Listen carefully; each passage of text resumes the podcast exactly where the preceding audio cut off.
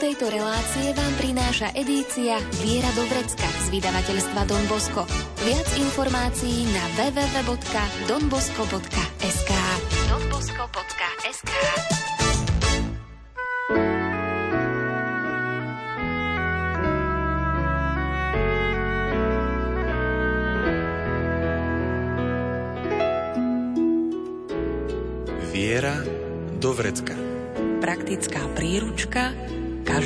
kresťana.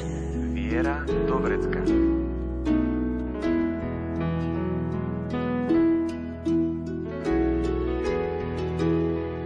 Vedieť rozlišovať veľké a malé, dobré a zlé, aj tomu nás učí svätý Ján Bosko. Čo si takéto rozlišovanie vyžaduje? Potrebujeme k tomu nejakého sprievodcu, alebo to dokážeme aj sami? Nie len o tom sa porozprávame s autorom brožúrky z edície Viera Dovrecka Horlivosť na dlhé trate, Salesiánom pôsobiacim v Partizánskom, Donom Marianom Drahošom. Pohodu pri rádiách vám želajú Diana Rauchová, Marek Grimovci a Andrá Čelková.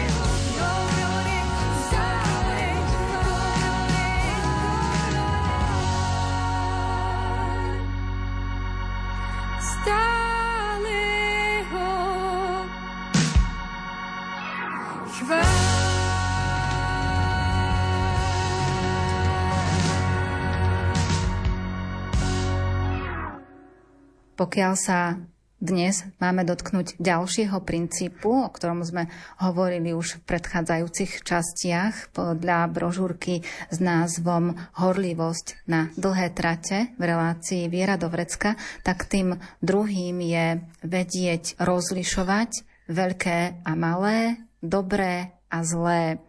A toto až tak jednoduché Niekedy sa môže zdať, niekedy nie, ale naozaj rozliešiť to, čo je naozaj veľké a malé, dobré a zlé, si vyžaduje znalosti v rôznych oblastiach a všímať si aj to konanie tých ľudí. To úplne ste povedali presne, pretože mi sa zdá, že kto nám v tomto môže pomôcť, je presne tí ľudia, ktorí už to robia, ktorí to zistili, lebo častokrát v týchto veciach je asi najväčšia alebo najväčšie nebezpečenstvo to, keď ja sám si poviem, že čo je dobré, čo je zlé, čo je veľké, čo je malé a nespravím si to nejakou spätnú väzbu s nejakým človekom. Toto je neskutočne podstatné, že pýtať sa, pýtať sa, pýtať sa, Možno, čo sa niekedy rozprávalo, že mať toho duchovného sprievodcu alebo mať stabilného spovedníka, myslím, že presne toto tu napatrí.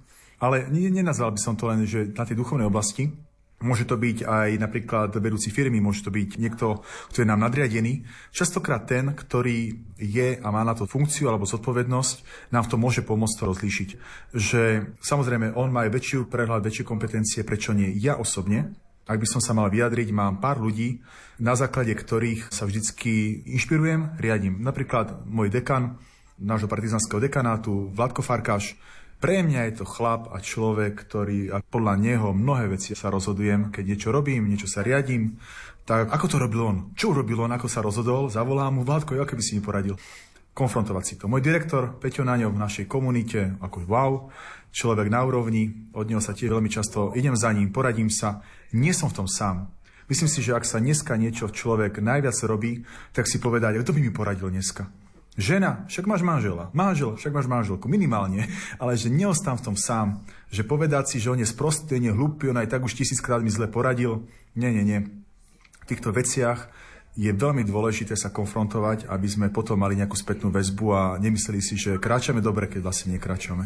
Ale dobre je konfrontovať nielen s jedným, ale s viacerými, lebo treba rozlišovať alebo treba vnímať tie pohľady z viacerých uhlov alebo tie dané situácie, že nie len z toho jedného pohľadu alebo z toho pohľadu jedného človeka, ale možno z viacerých, aby sme dokázali naozaj rozlíšiť, čo je dobré a čo je zlé. Ak sa nenahneváte, tak vám musím trošku oponovať, ale vlastne sa my dvaja rozprávame, takže na ten váš názor vám hneď môžem dať spätnú väzbu presne podľa toho, čo sme sa bavili. Myslím si, že tu nastáva jedno veľké obrovské riziko, a inak ho sledujem u veľa ľuďoch, že nedajú si ten časový rámec, že dokedy sa chcú rozhodnúť. Pýtam sa, pýtam sa, pýtam sa a sa pýtam. A toto je opäť veľké nebezpečenstvo, že ja už v tej chvíli, ako náhle začnem akože nad tým rozmýšľať, tak si musím dať jasné časové hľadisko, koľko ľudí sa spýtam a kedy chcem uzavrieť tú moju myšlienku. Lebo mi sa zdá, že toto nám potom u viacerých môže teraz spôsobovať presne to, že ja si mnohé problémy neuzatvorím. A ešte čo to vnímam napríklad u nás ako duchovných sprievodcov. Zoberte si, že ja som kňaz. Môže prísť za mňou nejaký človek, ktorý sa chce so mňou poradiť. Robí mi to dobre že ten človek sa chce mňa poradiť a preto ako keby som umelo predlžoval to, že ten človek za mňou chodí a stále mu poradil len niečo, len časť a tak ďalej, vo svojej podstate ho neuzatvorím a ja mám z toho naozaj, ako som povedal predtým, veľmi dobrý pocit. Lenže ja už som zistil, že lepšie je, keď naozaj toho človeka mu dám tú slobodu. Ty sa konečne musíš postaviť na vlastné nohy, ja ti pomôžem niečom, dám ti nejaký časový rámec, skúsme sa na to pozrieť, však pomôžem ti kým akože potrebuješ, ale potom skúsi s vlastnou cestou. Myslím, že tento istý princíp musí platiť aj toho človeka. Ja sa pýtam, čo mám robiť, OK, ale aby som si jasne povedal, že nie je to nekonečný proces, nie je to niečo, že sa pýtam, pýtam, pýtam, pýtam, pýtam. Maj pár ľudí, ktorým dôveruješ, ak ich je viacej OK, ale nerob tak, že by si potom akože skončil tým, že o 20 rokov sa stále budeš pýtať. Takže neviem, či som akože až tak, že som vám oponoval, ale minimálne na toto si dajme pozor. Môže to byť viac, ale pozor na toto hľadisko.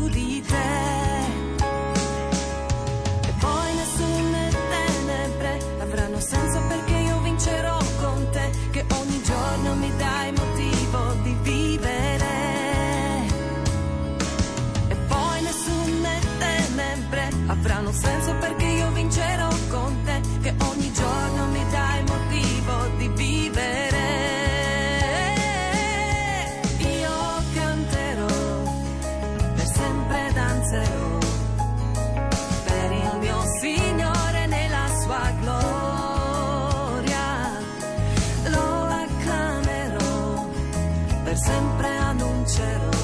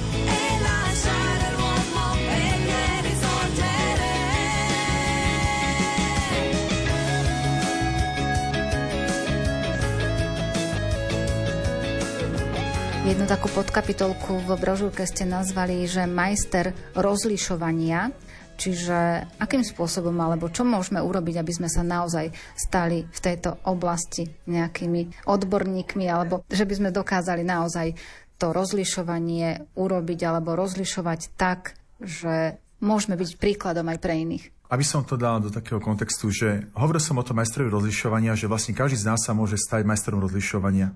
A že teraz v Českej republike rozmýšľajú nad tým, že zavedú nový titul, ako keby majster remesla, mistr remesla. A teda, že ak je niekto, čo ja viem, nemá napríklad vysokú školu, ale je výborný elektrikár alebo vyrába neviem, aké krásne stolárske veci, tak prečo by sme ho nemali, že by spravil štátne skúšky a nemal by sme ho nazvať, že je majster v tom, čo robí. A teda, že aj my, kresťania, máme veľa takých výzev, čo by sme mohli byť majstrami remesla alebo majstrami, napríklad majster katechet. No to by bolo úžasné, keby ten človek naozaj bol aj ocenený na to, že vie to náboženstvo tak detská naučiť, že to nie sú len tie poučky 10 alebo 5 alebo 6 ale že naozaj má živú vieru. Tak to je majster pre mňa katechizmu. Majster organista. No nie tak, že to akože škrieka, hej? ale že naozaj je to lahodný spev. A nie, že sa opakujú len 10 pesničiek dokola, ktoré všetci poznajú. Om, ša, sa, už začal spievať celý kostol celý rok. Ale naučí tých ľudí aj nové pesničky z toho JKS. Však je tam 500 pesničiek a používajú sa z toho 10. No čo to je za smiešná vec. Ale čo ja hovorím, že pre nás naozaj ako byť horlivý alebo ako byť dobrý kresťania je veľmi podstatné, aby sme sa naučili aj majster rozlišovania. To znamená, vedie rozoznať, čo je Božia vola, čo nie je Božia vola, kde je Boh, kde je diabol. A každý z nás na to má všetky prostriedky, aby sme sa tým majstrom stali. Jednoducho, ten duchovný život má každý z nás, svedomí má každý z nás. Určite máme veľa okolo nás ľudí, ktorí by nám mohli poradiť. Ja si myslím, že stať sa majstrom rozlišovania pre súčasnú dobu je niečo, čo by som chcel dosiahnuť ja sám, byť majstrom rozlišovania, vedieť poradiť druhým ľuďom. Ale takisto by som to chcel vidieť u druhých, že oni sú tým majstrami rozlišovania. Podľa mňa to je tak podstatná vec, lebo buď budeme horliví, alebo budeme aktivisti. Buď budeme rozlišovať, čo je dobré a čo je zlé, čo je veľké, malé, ale v tomto sa to musíme naučiť, byť majster v tomto.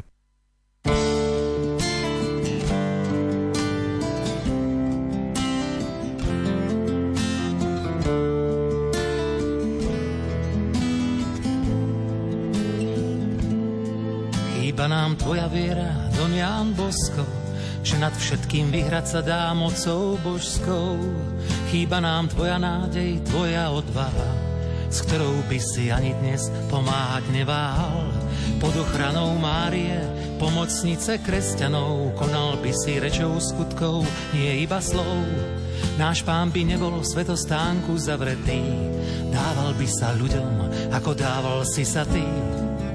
Pane daj, nech sa aj tento svet prebudí, nádej vloží do Božích rúk, nie len do ľudí. A nech nás preto výčitkami viac nepokúša, rúškom ochráni sa ľudské telo, no nie duša skutočný pokoj, zdravie iba tam sa rozhostí. Kde je pánom Ježiš, prameň všetkých milostí a viac ako na zem, hľadme dnes na nebesá. On je s nami po všetky dni, preto nebojte sa. On je s nami po všetky dni, preto nebojte sa.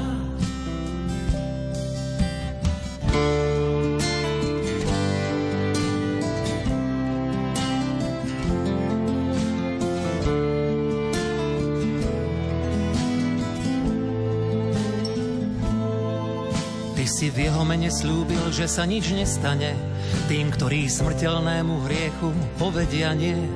Ani z tvojich chlapcov, kto mal v toto dôveru, nedostal od chorých na Valdoku choleru. Aj keď opatroval a dotýkal sa ich rán, pred chorobou ochránil ich pán. Oni kvôli strachu doma uzavretí neboli a poľnou nemocnicou boli otvorené kostoly. Pane daj, nech sa aj tento svet prebudí, nádej vloží do Božích rúk, nielen do ľudí. A nech nás preto výčitkami viac nepokúša, rúškom ochráni sa ľudské telo, no nie duša skutočný pokoj, zdravie iba tam sa rozhostí.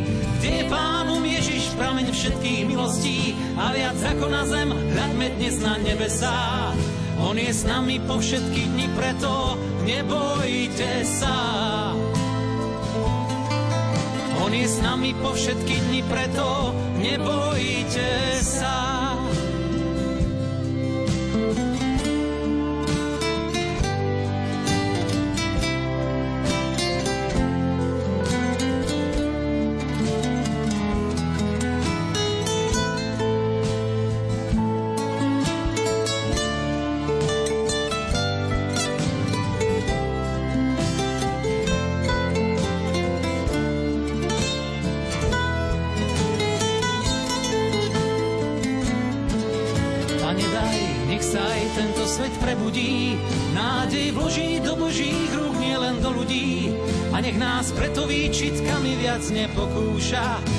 Rúškom ochráni sa ľudské telo, no nie je duša skutočný pokoj, zdravie iba tam sa rozhostí.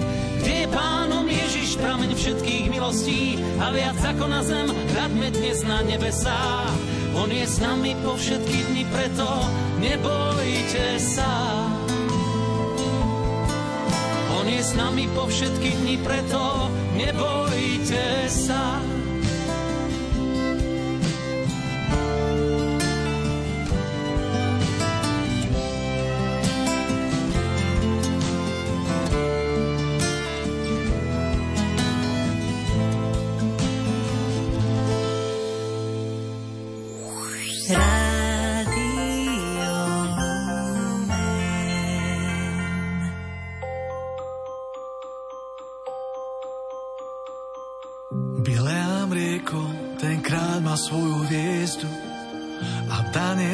Vypočítal 70 týždňov v ďalekej zemi na čiernom babylonskom nebi hvezdárom mesta zjavila sa hviezda.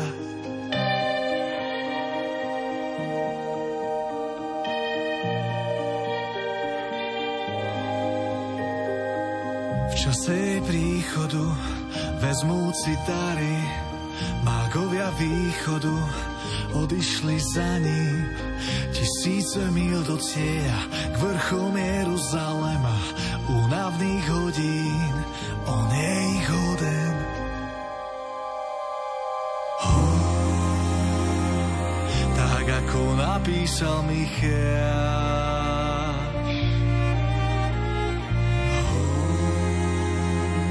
z popredných miest zeme judovej.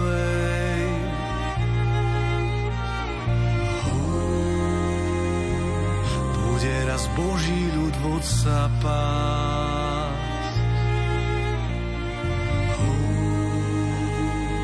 Teba si vyvolil Betlehem, kde Najkrajšie dieťa, a kde má sídlo? Chceme sa pokloniť kráľovi Židov. Cestou nás povedie hviezda neba. Mesta pokoja do domu chleba. Hú, tak ako napísal Michal. Hú, z popredných miest zeme judovej.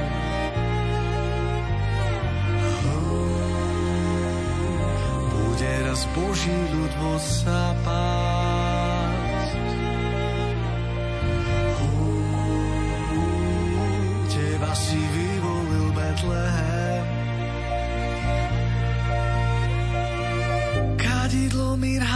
zlato, kráľovi kráľov. Príjmite význam našich prorockých darov. Sláva ti, hospodín, Boh, ktorý vládne, nech šie baránok, čo obeťou sa stane.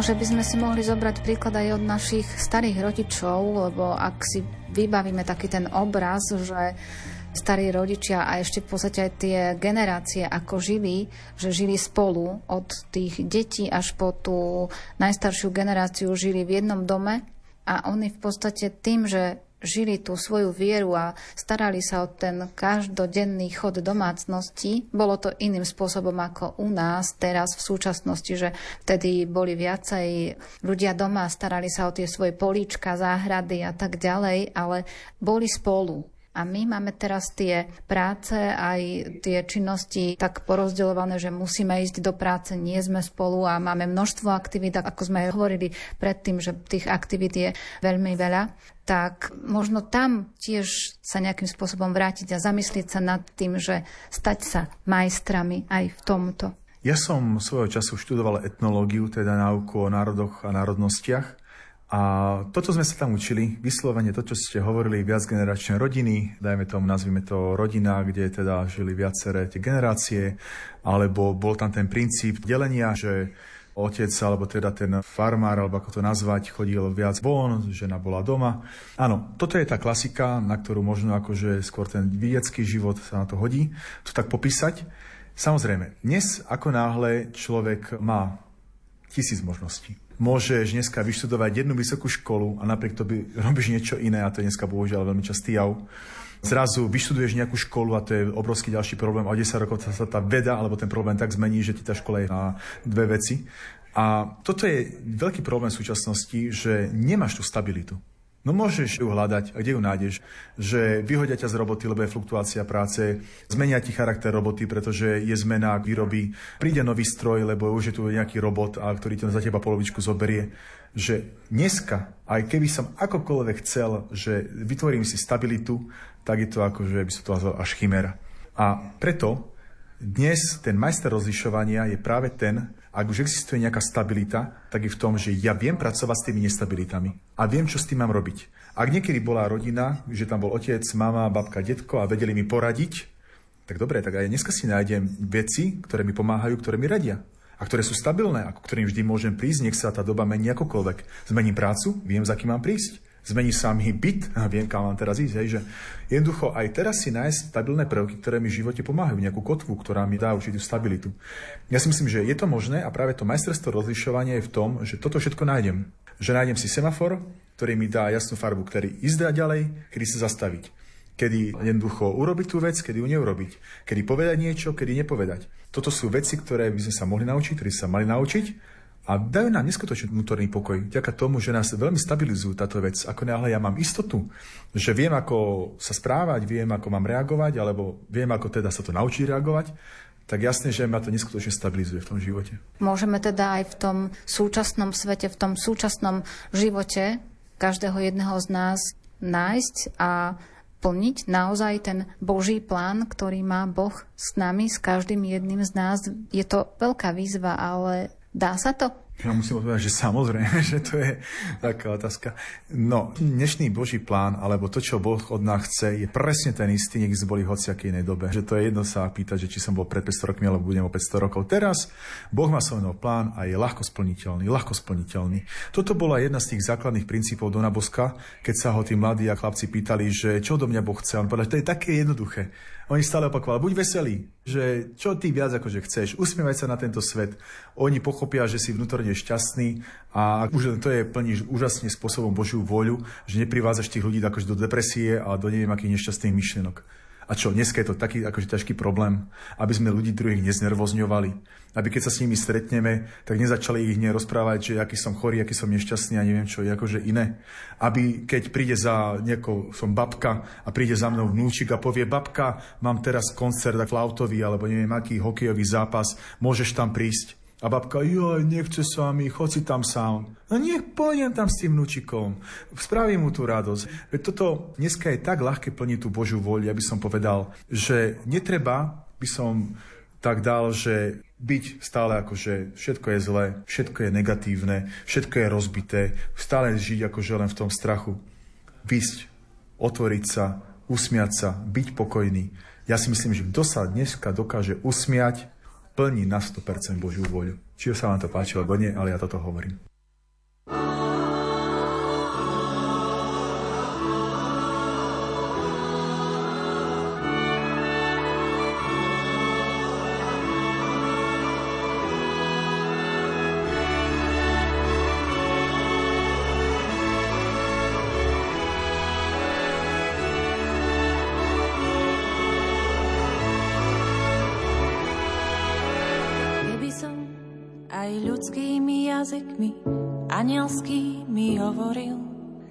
Keby som dar prorokovať mal a všetky tajomstvá poznal.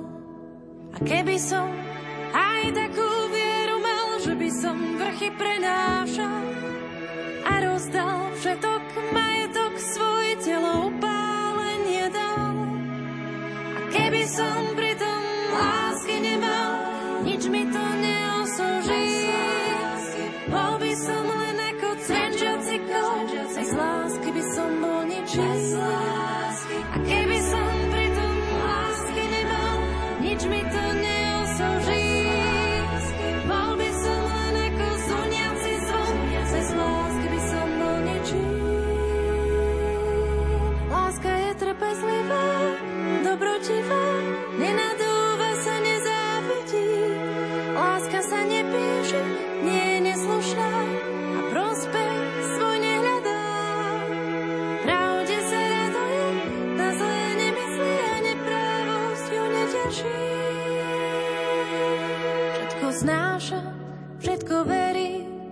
všetko dúfa, všetko vydrží. Všetko znáša, všetko verí, všetko dúfa, všetko vydrží. Všetko znáša, všetko verí,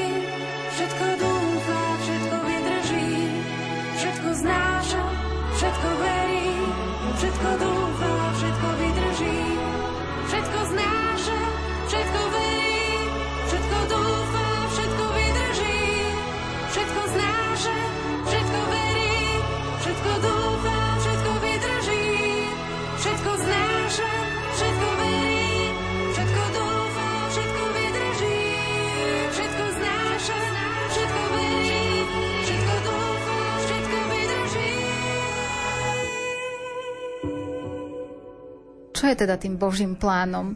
Ja aj taká, samozrejme, že každý má svoj vlastný plán, však nemôžeme to nejako dať, že všetci máme rovnaký plán. Ale ak by som dneska dal ten Boží plán s nami, tak myslím, že ten, už ste raz spomínali ten Vatikánsky koncil, a on to tak samozrejme pekne zadefinoval, že ten rast toho Božieho kráľovstva sa prejavuje tým, že ako keby rastie aj to kráľovstvo alebo tá spoločnosť, ktorá tu na tomto svete. Myslím, že papež František to veľmi dobre teraz popísal, tá spoločná starostlivosť o ten dom, ten spoločný dom, v ktorom žijeme, o to, že každý jeden človek sa o ňo staráme, je pre nás zácný, vidíme v ňom Krista.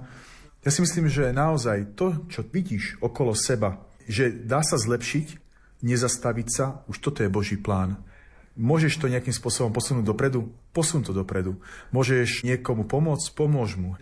Môžeš niečo opraviť? Tak to oprav. Že čokoľvek z tohto, mne sa zdá, že je Boží plán. Jednoducho, aby to Bože kráľovstvo rastlo aj takýmto spôsobom, že naša spoločnosť sa stále krásnym spôsobom posúva dopredu. Čiže ak aj sme v takej situácii, že možno, že vnímame to naše okolie, že ako keby sa uzatvárali tí ľudia a prestali sa zaujímať o tých druhých, že napriek tomu, že my to takto vnímame, vidíme, tak nezaujať presne ten istý postoj, ale ísť za tým Božím plánom a ísť a ukázať svetu, o čom je ten duchovný život. No vedia, áno.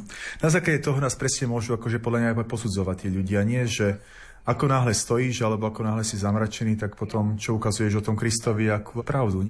A to, že sú druhí ľudia zastavení, alebo že oni stoja Jasne, že nás to môže demotivovať a strašným spôsobom, veď konec koncov povedzme si, že dneska 90% prečo ľudia sa spovedajú alebo hovoria o tom, že sú leniví, pretože sú znechutení, že nikto ostatný nerobí, tak ani ja už sa nechce robiť, už na to kašlem. Tak keď upratujem za vás celé dni, povie si mamička a všetci na to kašlete a máte tu akože neviem aký neporiadok, tak čo to furt budem upratovať?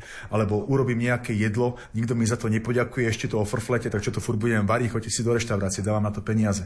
Takže úplne mi je jasné, že dneska to človeka neskutočným spôsobom znechucuje, keď vidí, že ten ostatný stojí a ostatný neviem, aký je nešťastný a kde nájsť tú vnútornú motiváciu, aby som to ďalej robil. No to je fakt dobrá otázka, hej. a preto častokrát radím tým ľuďom, pozrite sa, vy si nájdete čas sám na seba. Majte radi sám seba niekedy. Že nemusíš teraz tým ľuďom dobre, tak uh, upracuješ mu od rána do večera, stará sa o neho, není ti za to vďačný. No tak chod ty niekam, chod si spraviť do kúpeľov alebo kam, správ si dobre nejakú masáž.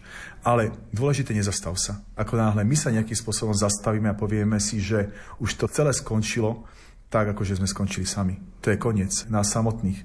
Že nájsť niečo, čo ťa posunie ďalej, tak si nájdi nejaké pekné miesto, ktoré ťa baví, na ktoré stále budeš chodiť. Nájdi si nejakú prechádzku, kam budeš chodiť, dobrú knižku, ktorá ťa posunie ďalej, modlitbu pravidelnú, ktorá ti niečo dá. Že jednoducho, hoci čo, čo ťa dá ďalej, a keby tí ľudia boli akokoľvek stáli a boli nevďační. A možno uvidia, že ty kráčaš, tak ich to pohne ďalej. Jednoducho nezastav sa.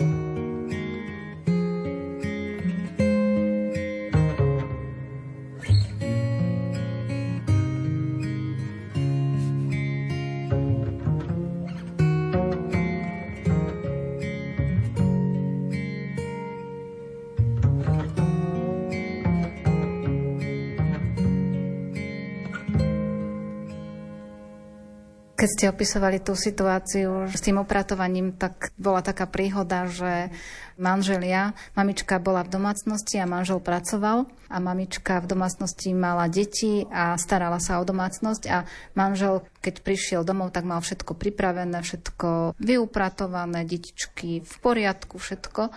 A predsa tam nastal problém a medzi nimi nastala taká nezhoda až si jedného dňa mamička povedala, že nebude upratovať, nebude sa o nič zaujímať, nenachystá večeru. A manžel, keď prišiel domov, tak našiel doslova výbuch. Čiže tam v podstate na tom by sa tiež dalo tak na tomto príklade vysvetliť aj to, čo sa stane, keď naozaj rezignujú úplne všetci a keď prestanú robiť úplne všetci. No, toto, čo sa deje, podľa mňa dneska všeobecne rozšírený jav. Však už si zoberte všetky tie, nazvime to, stopky, ktoré si ľudia dávajú v živote. Niekoho si zoberú, stop, koniec, akože demotivujem sa, nechcem s tým človekom viac žiť, dokonca mnohé skončia tak, že sa už aj nerozprávajú. Častokrát to naozaj môže byť v tom, že mnohé deti v súčasnosti končili sa rozprávať s rodičmi, pretože ten rodič už je pre mňa nula, nič pre mňa neznamená, už mi nič nemôže dať, tak mu dám taký veľký stop. A koniec som demotivovaný, že ja dneska niečo vidím, tak naozaj to sú ľudia, ktorí si povedia, že s týmto človekom už nikdy viac nechce mať nič spoločné. Je to ako rokovina už plne rozšírené, je to tak. Ale veď nájdem si iné možnosti, mám iných kamarátov, nájdem si nové vzťahy, tak prečo by ma malo trápiť, že tento starý vzťah, starý vzťah v odzovkách som akože odkopol a dal preč, alebo že takto viac nefunguje. To nemusí byť akože len v tom, že prestanem robiť, prestanem vysávať. Horšie je to, keď naozaj zlomím človeka samotného, zlomím nad ním palicu a tak ďalej. No, mne sa zdá, že jasne, že potom to spôsobí obrovskú ranu do toho človeka, pretože ako náhle ty si povieš, že na tebo vlámem palicu, ty si pre mňa skončil, tak čo ti zabraní, že si povieš, že ja som skončil sám pred sebou, ja si dám čiernu dieru sám do seba, ktorá ma v kuse vnútorne zožiera, ničí ma to, trápim sa tým. Ako náhle toto sa stane, tak to je koniec zase v podstate, že môžem to prekonať nejakými ďalšími vzťahmi, nejakými ďalšími, ale tú černú dieru som sa aj zbavil toho, že som raz niekedy v živote jednoducho niekomu povedal, že ty ma už viac nezaujímaš. Tak na toto by som si dal preto pozor určite. A ako teda v takejto situácii, v tomto svete nájsť naozaj ten vnútorný pokoj, takú tú teda milosť pokoja, ako píšete aj ďalej v brožúrke? Jedna z tých najzaujímavejších vecí toho vnútorného pokoja je to, že je to samozrejme, niekedy sa hovorí ako viera, že je Boží dar, tak samozrejme, že aj pokoj je Boží dar, že to akože inak neexistuje, ale na rozdiel od viery dá sa k tomu prispieť. Že môžeme aj my veľa vecí preto spraviť v tom význame, že upokojovať si svoje srdce. Som to tam aj viackrát vysvetľoval, že čo to znamená upokojovať si svoje srdce. Je to nejaký vedomý proces, ktorý ja sám ako keby naozaj všetky tieto veci si viem uvedomiť, že teraz nemôžem ísť do tých rizik, ktoré ma nejakým spôsobom dostanú preč z toho pokoja. Tak keď viem, že napríklad je tá ťažká doba, ktorá teraz je, tak neutečem pre tej doby, lebo raz by ma o ten pokoj to pripravilo, skôr či neskôr, je to útek. Ako náhle teraz vidím, že je nejaká ťažkosť, tak musím sa s tým vysporiadať, nech aj teraz plačem, teraz nariekam, teraz mi je ťažko, možno o ten v úvodzovkách ten pokoj prídem v tom, že akože je mi zle, lebo sa s tým musím vysporiadať, ale následne príde, lebo som sa s tým vysporiadal a som si to jasne pomenoval, to, čo sa mi stalo. Že mne sa zdá, že útek by som popísal na prvom mieste, neutekaj, neutekaj, lebo inak o ten vnútorný pokoj prídeš. A potom druhá vec, naozaj daj si do seba, že nauč sa, kedy ísť a kedy neísť. Dneska je to jedna z najťažších vecí. Ako náhle ideš do vecí, ktoré ťa potom neskôr vyčerpajú, ktoré ťa zničia, ktoré ti naozaj ťa oberú o všetku energiu, tak je jasné, že vyhoríš a prídeš o ten pokoj. Vyberaj si veci, alebo rob veci, ktoré sú naozaj dôležité, či pre teba, alebo pre tých druhých. Taký semafor mať pred sebou. Vyslovene semafor. Červená stojím, zelená idem a pýtať sa Boha, Bože, chceš, aby som to spravil, alebo Bože, nechceš, aby som to spravil. Čo mám teraz robiť? Poradiť sa s druhými ľuďmi. Takže neutekať a nájsť si semafor a podľa toho sa riadiť. Myslím, že toto človeku priniesie veľký vnútorný pokoj.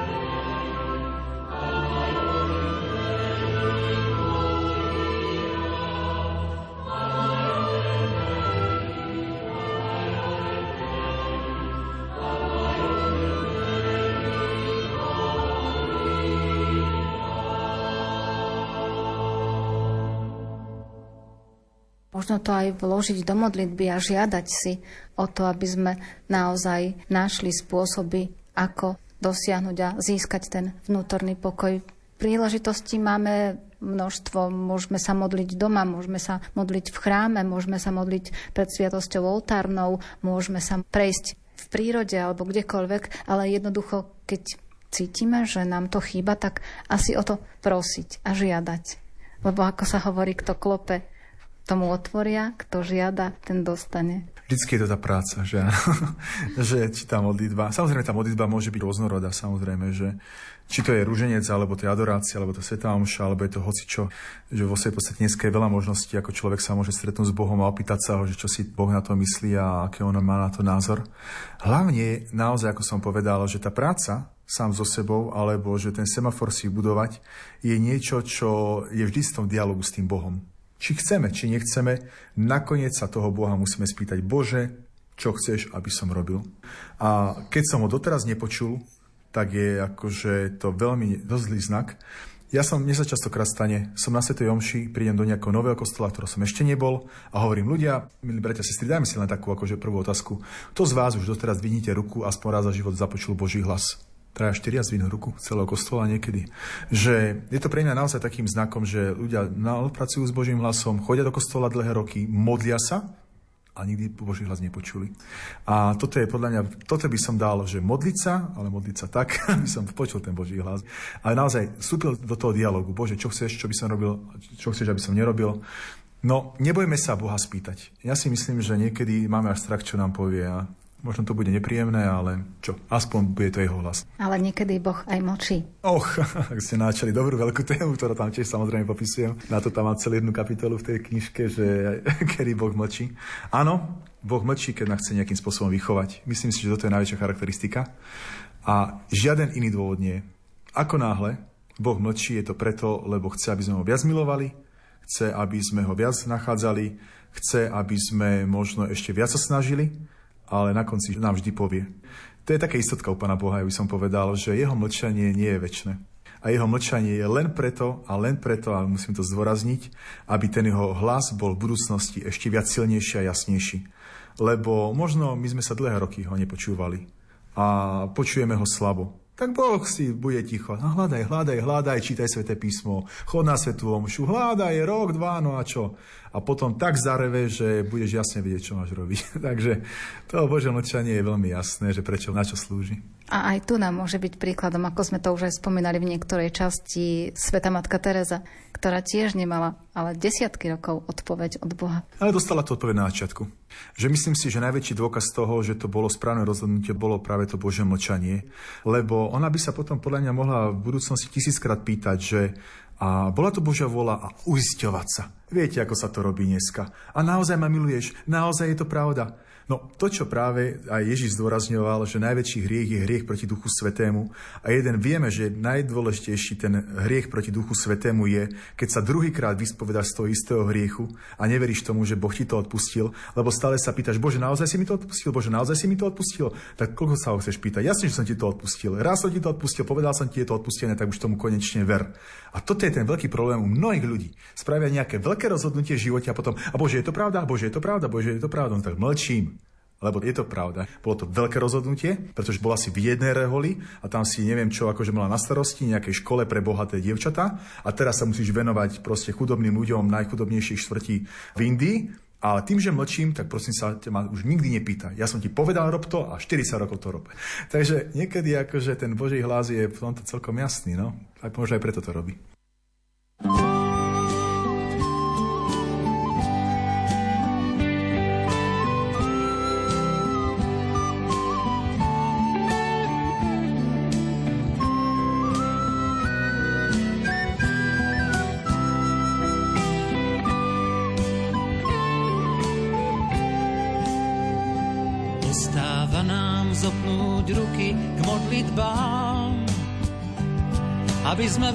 veciam našli význam, správnu mieru. V nádeji, že nám šepneš kadial ísť a kam, aby sme dušiam dopriali viac mieru. Ostáva nám pátrať v ľudskej pamäti aby sa nevrátilo z dejín žiadne zlo. Srdcami mysľou, pane, k tebe upetý, aby viac do nás zúfalstvo nevklzlo. Ostáva nám viera, nádej, láska, tvoje cnosti, no najmä láska, ako píše Pavol v liste Korintianom. Nech každý sa tej lásky pre druhého čo najlepšie zhostí. A nie smrti, ale životu ňou povie navždy áno. Ostáva nám tvoje, nenakajte sa, že to všetko má prísť do koniec, bude iný. Keď otvoria sa posledný krát nebesá a ty v sláve svetu ukončíš dejiny.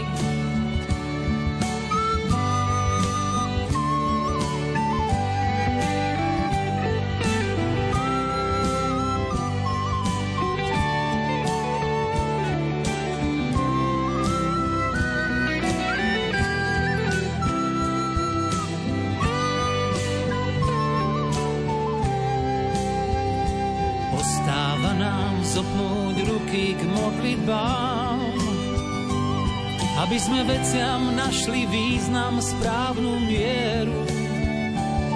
Nádej, že nám šepneš, kadia lísť a kam. Aby sme dušiam dopriali viac mieru.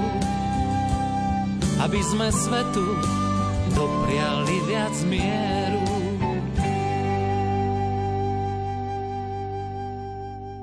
Na zásadu svätého Jána Boska vedieť rozlišovať veľké a malé, dobré a zlé sme sa dnes zamerali s autorom brožúrky z edície Viera Dovrecka Horlivosť na dlhé trate Salesiánom pôsobiacim v Partizánskom Donom Marianom Drahošom.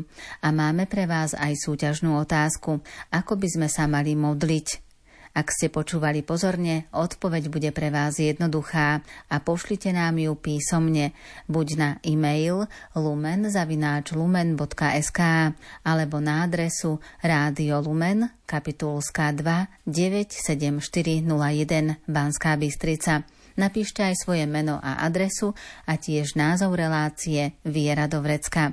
Na budúce vám dáme do pozornosti ďalší znak horlivosti a to je spoločnosť na kresťanských základoch. Už dnes vás k rádiám pozývajú Diana Rauchová, Marek Grimovci a Andrá Čelková.